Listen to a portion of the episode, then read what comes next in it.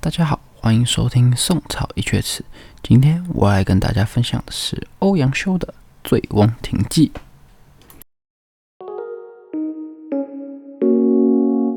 然而，在开始之前，我要先朗读一下这一阙词。然后，因着这一阙词其实是相当的长的，所以我把它分成四段。每念一段，我就会为那一段做一些解析跟解释。好，那我们废话不多说，我们就开始朗诵吧。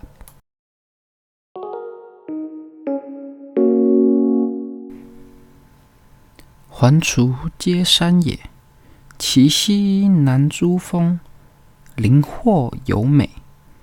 望之蔚然而深秀者，狼野也。山行六七里，见闻水声潺潺，而泻出于两峰之间者，让泉也。峰回路转，有亭翼然临于泉上者，醉翁亭也。作亭者谁？山之生至仙也。名之者谁？太守自谓也。太守与客来饮于此，饮少辄醉，而年又最高，故自号曰醉翁也。醉翁之意不在酒，在乎山水之间也。山水之乐，得之心而寓之酒也。这一段的白话文主要是在讲环绕滁州的四面都是山，西南方众多山峰的林木山谷格外优美，其中看起来草木最茂盛的就是狼爷山。沿着山步行了六到七里，逐渐可以听到潺潺的水流声。那从两座山峰之间流出来的泉水，就是让泉。山路随着山峰而曲折回转，有座亭子飞檐翘起来，像鸟儿展翅的样子，高居在泉水之上，那就是醉翁亭。建这亭子的是谁？是山中的和尚智仙。替他取名的又是谁？就是太守自己。太守和宾客常到这里来喝酒。稍微喝一点点就醉了，而且他的年纪又最大，所以自称醉翁。醉翁喝酒时意不在酒，而是在欣赏这好山好水，观赏水山的乐趣。他领会在心里，寄托在酒中。以上就是这一阙词第一段的白话文解说，而接下来进入第二段。若夫日出而林霏开，云归而岩穴蒙，晦明变化者，山间之木也。野芳发而幽香，皆木秀而繁映。风霜高洁，水落而石出者，山间之四时也。潮在往，暮而归。四时之景不同，而乐亦无穷也。这一段的白话文解释呢，是至于太阳出来时，树林间的雾气就散了；傍晚时，云雾聚集，岩洞就显得特别昏暗，光线或暗或明的变化，这是山间早晚不同的景色。野花开放。散发清幽的香气，美好的树林枝叶茂盛，成为浓密的绿荫。天高气爽，霜色洁白，溪水水位下降，使水中的石头露出了水面。这是山中四季的景色。早上入山，晚上回来，四季景色不同，而其中的乐趣也回味无穷。以上大概是第二段的白话文解说，接下来我们进入第三段。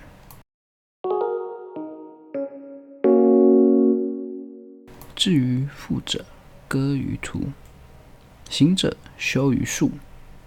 前者呼，后者应，鱼楼提溪往来而不绝者，滁人游也。临溪而渔，溪深而鱼肥。酿泉为酒，泉香而酒冽。山肴也素，杂然而前列，杂然而前陈者，太守宴也。宴酣之乐，非丝非竹，射者众，弈者胜，觥筹交错，起坐而喧哗者，众宾欢也。苍颜白发。突然而其间者，太守醉也。第三段的白话文呢，主要是在讲，至于那些背东西的人与走路的人，或在路上唱着歌的，或在树下歇息的，前面的人呼唤，后面的人回应，老人与小孩往来不绝，这是滁州人们游山的情况啊。到溪边钓鱼，溪水深，鱼儿肥，用泉水酿酒，泉水清芳，酒味香醇。山中的野味、野菜混杂陈列在面前，是太守设的宴席呀。宴饮的快乐，并非与有音乐助兴。宴席上投壶的人射中了目标，下围棋的人赢了棋。酒杯和酒筹交杂在一起，人们或站或坐，喧哗不已。这是众多宾客欢乐的场面。有位容颜苍老、头发苍白的人醉倒在人群之中，这人就是喝醉的太守啊！以上就是第三段的白话文解析。接下来，让我们进入最后一段。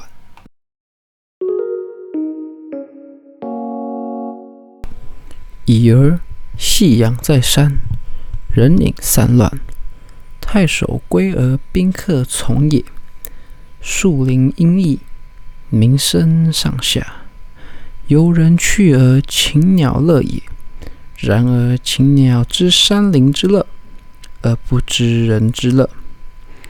人之从太守游而乐，而不知太守之乐其乐也。醉能同其乐，醒能述以闻者，太守也。太守为谁？庐陵欧阳修也。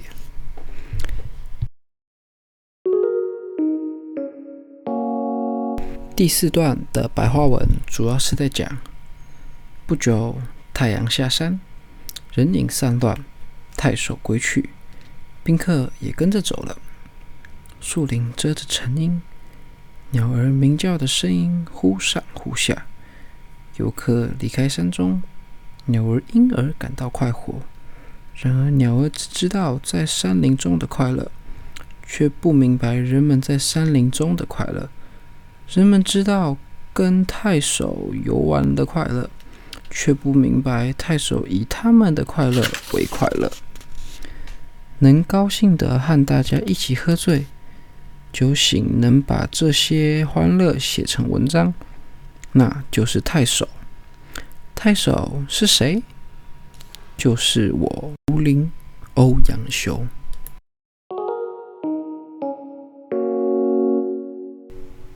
朗读完了这一阙词后。我想和大家来分享一下我对这一阙词的看法。我觉得这一阙词它非常吸引我的地方，就是它的写作手法。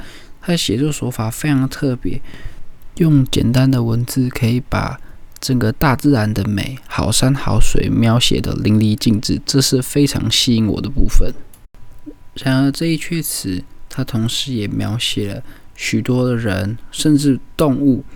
甚至是主角本人在这一座山当中所有的灵兽，其实是相当快乐的，也写出太守尽心复归的情景，并点出与民同乐的这个主旨。好，今天的部分就到这边，我们希望大家可以喜欢，我们下次再见。